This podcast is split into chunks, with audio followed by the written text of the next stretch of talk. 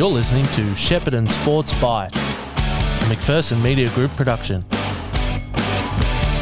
It is Sports Bite, brought to you by McPherson Media Group. We're coming to you from the Riverine Herald in Echuca, Moama. My name is Andrew Johnston, joined by Braden May. Braden, what are you showing me on your phone there? Up 30 days, 30 deals at Macca's.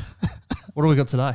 $8 for 18 chicken McNuggets and two large fries. I'll tell you what, I think I've just decided what we're having for lunch. Yeah, a bit hungry now. I'm really hungry. This, this is a good way to start off Sports Bite. So, you know, if you're listening to us on Friday, that's what you can get at McDonald's. Braden, we shouldn't be talking about McDonald's because we've got something better to talk about sport. We're heading into our third weekend of local sport in Echuca, Moama, and isn't it great to have some of the sports we love, cricket, tennis, bowls, and the like, all back? Oh, it's been fantastic. I think it's just nice. One of the things I've noticed talking to people is people aren't really caring so much that the com- competition's back. It's more so I get to go hang out with my mates at training, and a lot of footy clubs and netball clubs are starting pre-season too, which is very exciting. We're not just here for winter sports, but obviously it's just exciting to sport is rolling through in Victoria again, especially. Five days until we go back to our pre-season training at Girgarre. You're going to die. I am going to die. I, I'm fat and slow. I'm not looking forward to having to do any running. But that brings us on to probably one of the biggest parts of winter sport news that has come out in the recent couple of days is that the GVL, the Murray League, the HD, the KD, the PD, they're all starting to put tentative dates forward for when they're going to get their seasons up and running. Well, the Murray League and the GVL have told us they're targeting that Easter weekend, which is looking around April 2, which is Good Friday, which would be a massive weekend of sport, considering there will be a lot of people up here in Echuca Moama. I would imagine would get traditional three jacks where we might get a premiership flag unfurling too, considering United never got to raise their 2019 flag earlier this year, which they were hoping to do. Yeah, so it's nice to have something to look forward to, and just hopefully it can all keep moving forward. Obviously, today Victoria marked 21 straight days of no cases, which is just remarkable. So, hopefully those days do come into play. And then the HD has told us they're looking at multiple options to get up and running, even no crowds, which is interesting. No crowds, you feel like would be a real struggle for local football. Obviously, clubs have taken a fair kicking this year by not being able to run, so you'd think they'd need crowds to be able to push that revenue back up. Yeah, they would need crowds like you just think the bar, the canteen, how much money it makes. But it's all going to come back to player loyalty. Players are not going to get some of the money, the figures you hear that they're on anymore. Clubs just won't be able to afford it. And I think the clubs that have got that really strong culture of being able to develop their own junior players and the junior players just wanting to play with their mates and not chase some cash, which you can understand at a young age for some guys. They probably get paid more than they do doing an apprenticeship. So it's going to be very interesting in the next couple of years. And we've seen that particularly in the the four local clubs that we deal with in the Riv through Echuca, Echuca United, Moama and Tongala that they've reported that a lot of those kids that are coming through are staying at their clubs long term. Uh, I know Echuca Football Club, for example, has signed their entire under 18s premiership side from 2019 to stay at the club for long term. Oh, it's awesome tool to have, and it, when it you look at the player point system too, when you can get a quality player for one point, you're not going to say no. It makes a massive difference. Like I think if we look at Kai, even who won the GVL Premiership, or they've won that many, it's not funny. They're they're using like 25, 30 points when they're allowed forty, which is just ridiculous. It's probably lower than that. I don't know the exact figure. We will move on a little bit from the GVL, but there's still a little bit of a tie there. Obviously, during the week, the AFL Commission uh, announced that there were not the Commission, sorry, the Australian Football League in general announced that there's going to be a couple of rule changes introduced to the senior competition. They also introduced one to the VFL, and that has immediately become a talking point in local football particularly around clubs who have senior guys who are looking at the VFL. We spoke yesterday with Brett Henderson, who's obviously a former coach of Echuca Football Club, has coached a lot of football around here, has coached the Bendigo Pioneers, and is now an assistant coach at Williamstown. He's really critical of it, Braden. Oh, I don't blame him. It's just a Mickey Mouse competition they've made it, plain and simple. Like, imagine having to. It's hard enough knowing the rules on a weekly basis as it is because they're always changing, and having to go to that level and you're playing different rules at VFL level. But the one that I don't think has come out of it, it's not so much a local sense, is the AFL guys dropping back that are going to have to play under those rules. It's just confusing. I can understand it. They want to clean the game, clean the game up, but I don't think you're going to get as many with these rules of those guys, the bolters that were a local footballer. I don't know the guy's name. Geelong drafted someone last year. He wasn't even on anyone's radar, playing just VAFA footy. Played a couple games in the VFL, I think, and then all of a sudden he's on a list. Will you still get that with these rules in place? And Hendo brought the attention to Lachie Schultz is a really good example, who obviously is from Moama originally, played for Williamstown in the VFL, more moved up off that half forward flank and came towards the midfield, almost acted as an extra inside mid, used his pressure to force the ball to move around and create opportunities for Williamstown. And Hendo pro- pointed out to us, it's like, who's to say Lachie Schultz gets a game at an AFL list? Who's to say that some club's going to take a punt on a kid at 21 now if they're not allowed to show their natural game? And that was something that Andrew Walker, the coach, co-coach of Echuca, was really critical of that he likes to see people play their natural game, play with their flair. And he pointed out that it makes no sense to then introduce rules into a game that is going to take away that natural component to people's games. Well, exactly right. You look at some of the zones in the TAC Cup. I think a prime example is a Josh Schache, maybe even Tom Boyd. Like the when you've got these zones, these guys because they're bigger, they're going to dominate because they've got space to operate in. But I will be interesting to see if the actual GVL bringing these type of rules as well in the local comps because I know down in Melbourne when the for example the 666 come in a lot of leagues actually introduce that and you had to practice that in practice matches that's a lot to ask of two footballers who are just there for a kick of their mate with their mates. I'm happy for them to bring in the three people inside 50 at all times in the KD because, as you know, I don't particularly enjoy running. So if they want to bring in a rule that means I don't have to leave the forward 50, I'll be pretty ecstatic that personally. Um, and as Walks also pointed out with the local football that you introduced, that one of the things that does work really well at local football level is umpires have an interpretation to a rule at the start of a season, but as the year goes on, they talk to players and they start to figure out, okay, is this interpretation working? Is this interpretation not working? And they find a way that they can all be happy with that helps the game flow. Exactly right. It's hard. It's a hard enough job being an umpire. We all get frustrated with them at some point. It's the hardest job in the world. They've got to watch so much. Speaking to a netball umpire of all things during the week, she was saying you're not just watching the ball. You're watching off the ball. You're watching behind the ball because there's just anything can happen where there may need to be a free kick or a foul or something paid. Something of a thankless job being an umpire. So whilst we do get critical of them at times, and we're also very frustrated them as players, we are very appreciative of everything they do. We're going to move forward a little bit to our interviewer this week, Braden. I was lucky enough to speak to a guy who many people around Moama know previously, a guy by the name of Rulla Kelly Mansell. Rulla is a footballer for the Glenelg Football Club in South Australia. He's previously played for Echuca United, played for Port Melbourne, played a lot of state league football in Tasmania, and this year made his return to the SANFL after being diagnosed with cancer in February. Joining us on the line today, we have former Echuca resident and the newly announced 2020 Tasmanian Aboriginal of the Year, Rulla Kelly Mansell. Rulla, thanks for joining us, mate. I uh, appreciate it. Thanks for having me on. Mate, um, You've obviously have a fair bit of sporting experience, particularly in the football side. You played a fair bit of football here and have also played some state league football both in Tasmania and are now playing with Glenelg in South Australia. Mate, tell us all about how you came to love football and your experience of getting involved in the great game. Uh, football, see, I, I, I yeah, I've loved football since I was about 13, 12, 13. I was a bit of a late, late bloomer. I didn't play Auskick. Um, you know, I really started getting into club footy at about sort of, yeah, 13, 12, 13 at uh, Deloraine, which is where I'm from in Tasmania.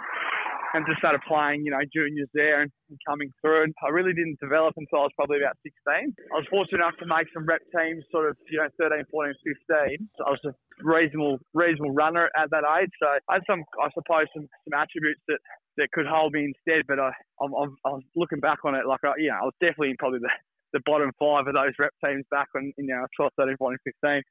But I had a bit of a breakout year when I was about 16. I got got cut from the Mariners. I, I did make the final squad, um, and, and, then yeah, so it's, it's, normally one of those you hear those stories that you know people get cut and, and they end up having a bit of a, a good year. That was kind of me. I, I didn't make the Devils, uh, the Mariners team.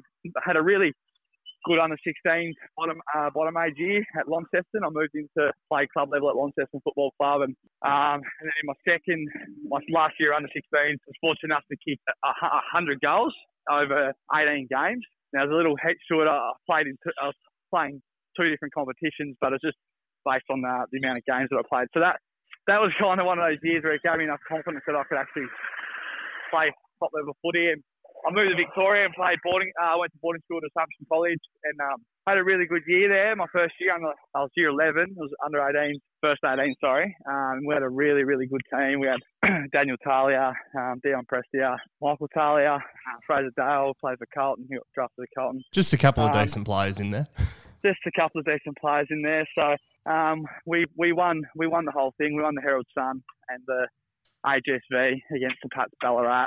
So yeah, we had a regional team. So that was again another sort of confidence booster that you know I could play with. And that at that time, you know, Dion and, and Daniel were, were scouted as you know potential top top draftees. So um, gave me confidence that I could play with good players that are around my age.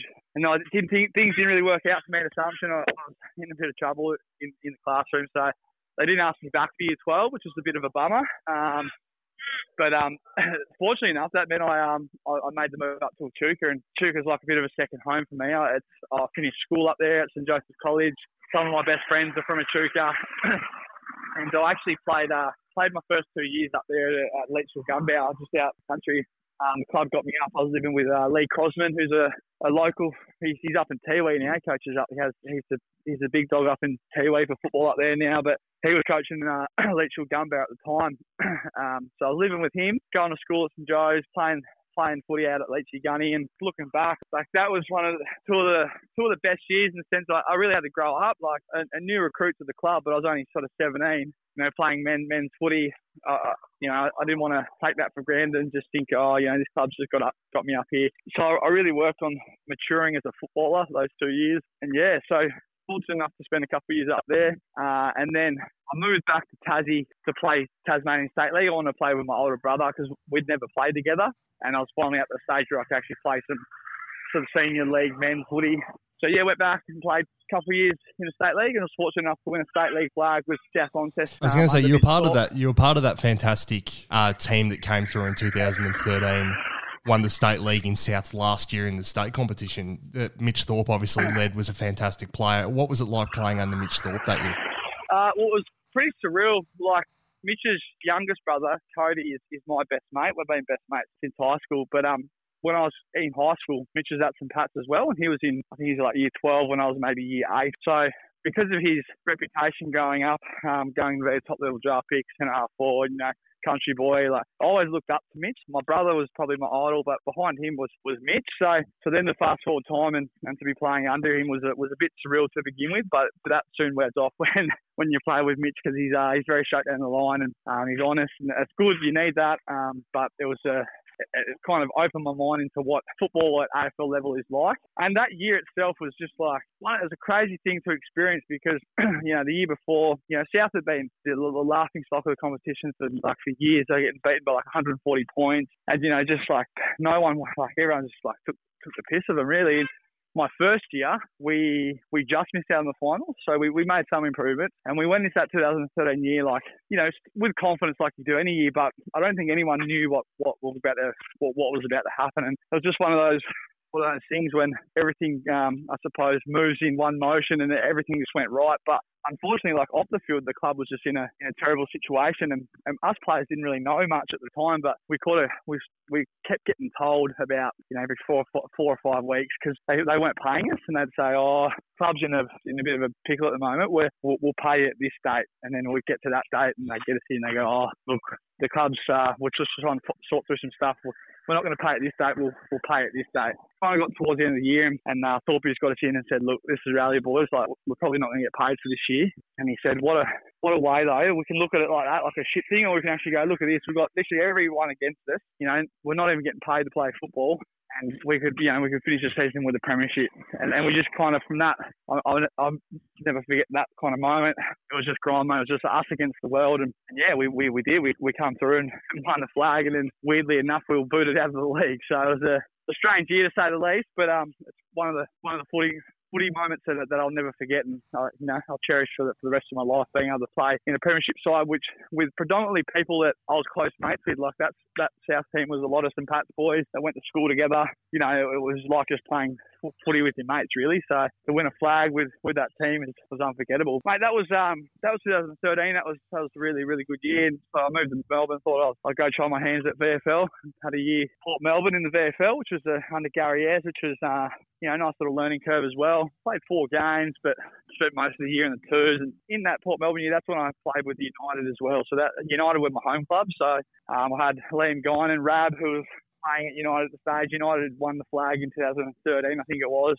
And uh, yeah, so I had a couple of mates that were playing at Echuca United that um, I thought, oh, if I'm going to play at Port Melbourne, I'll I put them down as a club. So if I don't play there, at least I can shoot up to the Chuka and spend the weekend up there and play some footy. So I did that, and um, yeah, we didn't have a great year United, but um, but it was just good to have a kick up up home and, and be able to spend the weekend on the river, you know. So when you head back to Tasmania, obviously a, a, few of the guys who were part of that South Launceston team who had unfortunately been through the debacle that was the Western Storm in Tasmania, um, yeah, guys like yeah, guys yeah. like Jay Blackberry had obviously moved on to Launceston Football Club. Um, yeah, yeah. What was it like going back to Launceston Football Club, where obviously you'd played some junior football, but also having some of those guys who had been a part of that South Launceston Premiership side there, and I know that now Thorpe is obviously coaching that side as well. Coached them to a premiership this year, finally overrunning the brick wall you would have run into a few times in the Tassie State League that was North Launceston. Yeah, no, nah, Lonnie was like Lonnie was the Lonnie were the years that um, looking back at the moment, you know, at this present moment, Lonnie years were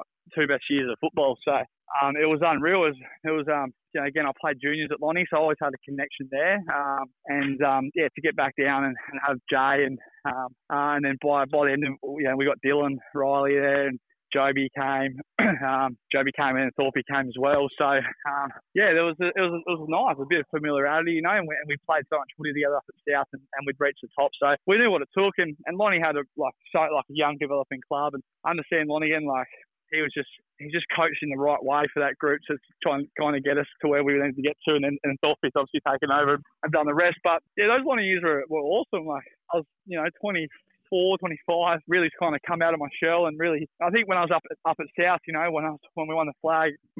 I had some good games, had some really good games, but I would have kind of faded in and out of games. I was still very young. I was only 19, uh, 18, 19, 20. And um, so, yeah, 24, 25, I, I really sort of had consistent year, made, you know, t- team of the year. Had the forward line with Sonny, Sonny and myself, uh, Sonny Whiting, who's you know leading goal kicker at Launceston Football Club. I was covering um, State League for TSL at the time, and watching you and Sonny play together was incredibly good fun. It, that was a fantastic yeah. lineup that Launceston had through that time. Yeah, and it was awesome to play with Sonny. I've known Sonny, you know, many moons. He's good friends with my older brother, so so to be wearing a Blues jumper and, and have Sonny standing there with me, and, and he might have been sort of the the one-two combo for Lonnie at the time was pretty surreal. But again, that's just way footy goes. And you know, we, we probably didn't reach the, the height which we, we should have when I was there. We, we had a team to probably get, get to the get to the GF release, and we, we missed out both times. Um, but it was just a good experience. North Launceston obviously with a with a team at the time, but um, you know, I was always quick quick to remind them that they probably wouldn't have been in their position if it wasn't for South getting booted out of the league. So I'd always quickly remind them that when I was playing them. But uh, no credit to North, they've been a good team for that long. But yeah, it's led me to being at Glenelg. So I've been at Glenelg the last two years, which has been been unreal. Obviously, as you mentioned, you moved over to South Australia playing at Glenelg. This year was a very tough year for you, obviously, because the off field stuff started to have an impact. And whilst coronavirus was going to hold the SANFL back a little bit, obviously, you had some some pretty serious health issues that you run into. It was, uh, I don't know how to explain it, but, you know, last year, my first year at Glenelg, I started really, really well. I had a really good pre-season.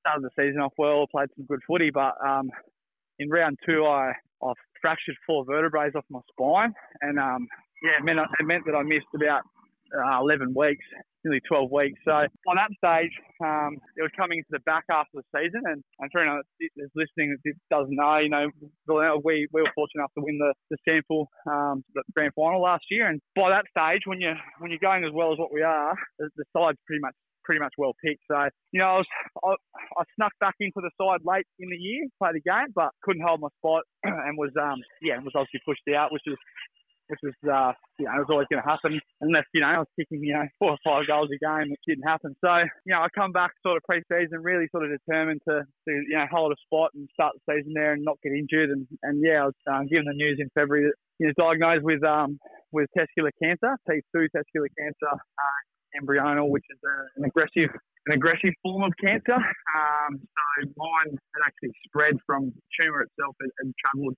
through blood vessels uh, from, from the testicle outside uh, through my lymphatic system, the lymph nodes near my aorta, three three lymph nodes, about 10 millimetres thick, I suppose they were. So yeah, that, that kind of put a put a pause to my footy at, at the time. I, I didn't think I'd play. I was, I was kind of just before COVID, so I to oh, probably had the year off and get right. Um, and then literally like within a week, COVID hit. Um, I was in limbo. I was I just uh, I just finished surgery and I was waiting to start treatment and uh, and yeah, COVID hit and, and, and we all know what, what it was like that those first you know, three or four weeks of COVID. Everything was in a panic. We didn't really know what it was. Didn't know what it meant. Um, but yeah, they shut the borders. Couldn't get home to Tassie and, and, and none of the family could come over either. So um, meant that I just had to um, you know go through treatment over here pretty much solo. I had my housemate, which helped me out a fair bit, but had no family. Even with the footy club, like, because because of COVID, the, the footy club paused. So a lot of the interstate boys went home. A lot of the boys that were here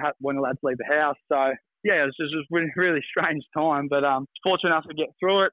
Um, and, and when I finished treatment was kind of just when SANFL had just started going back to training. So um, yeah, I just I, I just thought in my mind I might try and might try and get a game in if I can. So I just started walking some laps. It started with walking a lap, and that was that took it out of me. Like it, it, walking a, one whole lap of footy footy ground would would exhaust me. I, I wouldn't be able to do much after that. So it started walking a lap, and I just walk a couple more, and it just grew from that. Then I start jogging a couple laps, and yeah, it took me about seven or eight weeks to to get into uh, close to match fitness as what I could. And my first game was a bit of a bit of a funny one. I, I was I was at the time I was runner. I was being runner for uh, for the twos, and um, and I was meant to play. I was scheduled to play in, in about two weeks, and we're playing out at Central Districts, which if anyone doesn't know, Central Districts is I think it's the biggest ground in Australia. It's just it's absolutely huge, and uh, the footy manager came up to me about 25 minutes before the game, and tapped me on the shoulder and said, "Oh mate, one of the boys is waiting on a COVID test. He's in the car park. He, he hasn't got his results back. If he doesn't get them back in time, you might have to chuck your boots on." and I said, "Oh, yeah, right. I'm not gonna." not going to say no. Just let me know, and then an interesting yeah, way to get back into the game. absolutely, and then just before uh, they have to fill the team sheet out to, to hand in. They uh, he comes over and just chucks me a pair of socks and shorts, and that was it. And then yeah, so I played uh, played three quarters, played three quarters that day, and uh, yeah, I blew up. Let's just say I blew up. Obviously, it would have been physically intense getting back into football. But after everything you've been through for the last two years, it must have just been such a relief to just be able to get back out on the ground. Oh, of course, yeah. You know, it's just like a bit of a sanctuary, uh, sanctuary out there. You know, you just enjoy the time while you're out there, and and um, unfortunately, some sometimes my my um, competitive competitiveness, pardon me, comes out, and um, and sometimes I don't don't just pause to smell the roses because I just want to win or, you know, it might just situation, but in a situation where I'm just so focused on, on what's going on in the game. But um, but this time around, I tried to just enjoy every moment, enjoy the players I was out there with. And uh, I was fortunate enough that my teammates, Glenelg, were just, you know, they were just like some of the best that you'll ever have. And um, they just made it, they made it so, so much more enjoyable to the fact that I'm going to go around again and, and have another kick there. And I had some, uh, if anyone, you know, anyone's listening, it's obviously Chuka local, you know, good, pretty close with, with Andrew Walker with walks, and he's trying to get me back up to have a kick up there, and um, I was pretty close. I won't lie, I was pretty close to, to saying yes, but um, but uh, I'm, gonna go around again down here one more time, and who knows, I might might come up for a kick up in beautiful Murray River uh, sooner rather than later. You know, Ben Reid's just fine back there, and um, they've got a good young group of Chuka and Walks are sticking there out for another year or two. So, you know, he might get might get up for a kick, hopefully, before I decide to put, hang the boots up. Mate, what is your yeah. biggest takeaway from football so far in your life, be it on field or off field? What's the big thing that you take away from your football career? Probably the people, you know, it's, it's a pretty generic answer. I've got a couple of things, but one of them is the people that you meet. You know, like before I won a flag or a state league flag, you know, it's always it's always drive. Like you always kind of um, you're shooting for that. That's just what you want to achieve as a footballer. But after achieving it, as as as, amazing as it is, and it and binds that that group together, it's still the relationships that you meet with people just even with you know you play with day to day, you you might not have had, won a flag with like you know in 20 years time, you know a, fellow you play football with might own a pub and you might be going through their town and might stop and have a beer or you know whatever it might be. You know I might have something down in Tassie and people are coming down to visit that I play footy with and stop in and it's just the people that you meet. And I think if uh, you invest into your teammates while you're playing, it, it pays dividends um, just in life. But in saying that, football teaches you more about, you know, life uh, than life probably teaches you about football. So, um, and a lot of things that you you do at top level state state state league football um, hold you in good stead for life. You know, like we, we have such a hard training regime. We've got to be here at this time. You learn a lot of discipline, a lot of self discipline. Um, there's people from all different walks of life, so you learn to be very understanding of other people's stories and backgrounds. And um, yeah, it just it teaches you a lot about teaches some good life lessons football. I, I would encourage any you know any person with kids enroll them in football because it's it's more than just the game. It's, you, you learn so much more than just just kicking a kicking a, a red leather uh, sharing around for two hours. Rulla Kelly Mansell, thank you very much for taking the time out of your day to join us on Sports Bite this week, mate. Thanks, brother. Peace. It's pretty fantastic to see a guy who can come through something like that, Braden, and return to the league later in the season. He didn't he didn't miss an entire season like we would expect for somebody who's gone through something that intense. Oh, especially this year with so much that's happening, and he was probably in that more vulnerable group, I imagine, of people that could have been ill. And if he catches this, but fantastic and well done to him.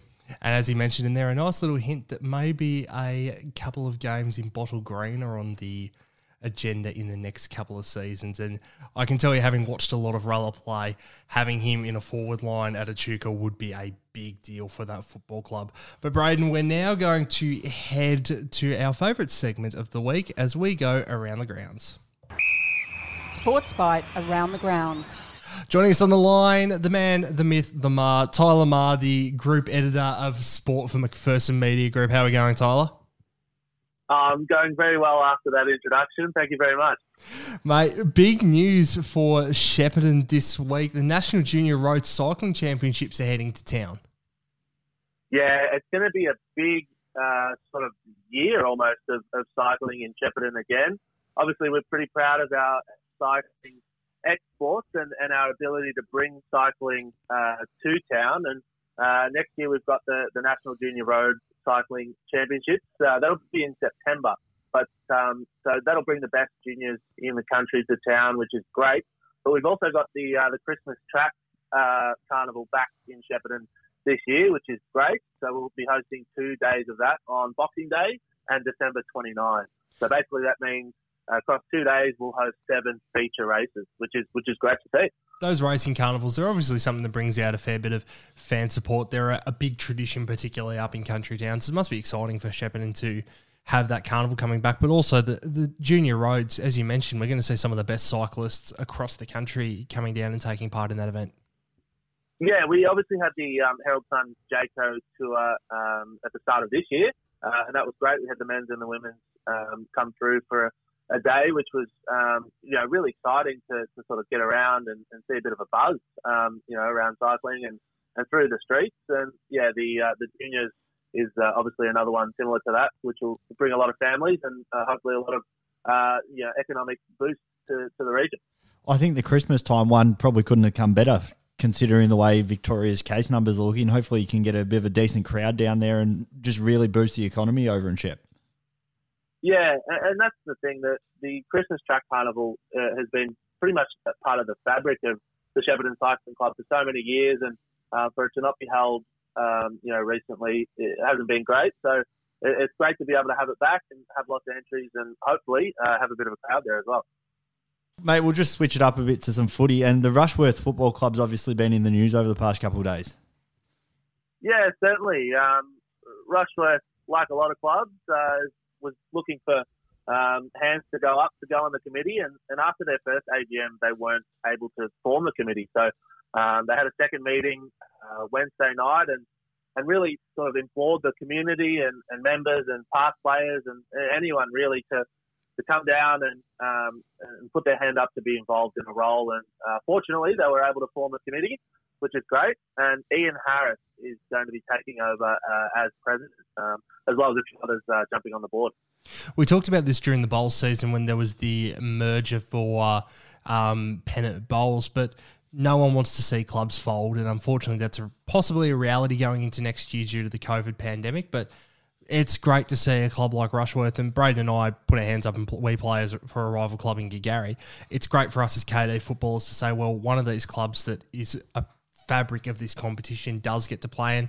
Rushworth have a pretty strong history, not just in the KD, but they've played in a number of other leagues and won a number of other premierships. So getting to see the club stay around instead of going into recess, that's obviously great news just for football in general.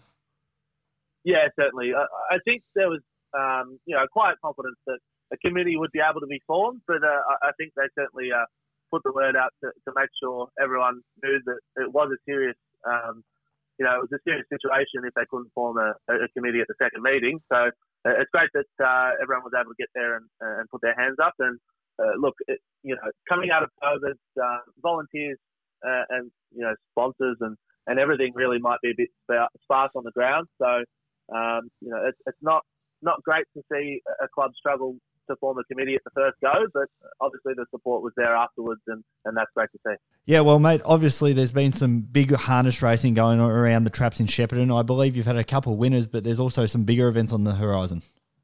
Yeah, there's always plenty of winners, uh, as you can uh, see in Duff Underwood's salty shorts every week. He he certainly never struggles to find anyone to talk about. But the uh, the Breeders' Crown um, sort of series comes to its climax this weekend in Melton, and there's a really, really strong contingent of local trainers and, and drivers and, and locals involved in harness racing in general. So it's going to be a really great weekend for harness racing, and hopefully one of the region's uh, trainers can, can bring back a crown to the Golden Valley. Well, mate, is there anyone of note we should be looking out for in that race?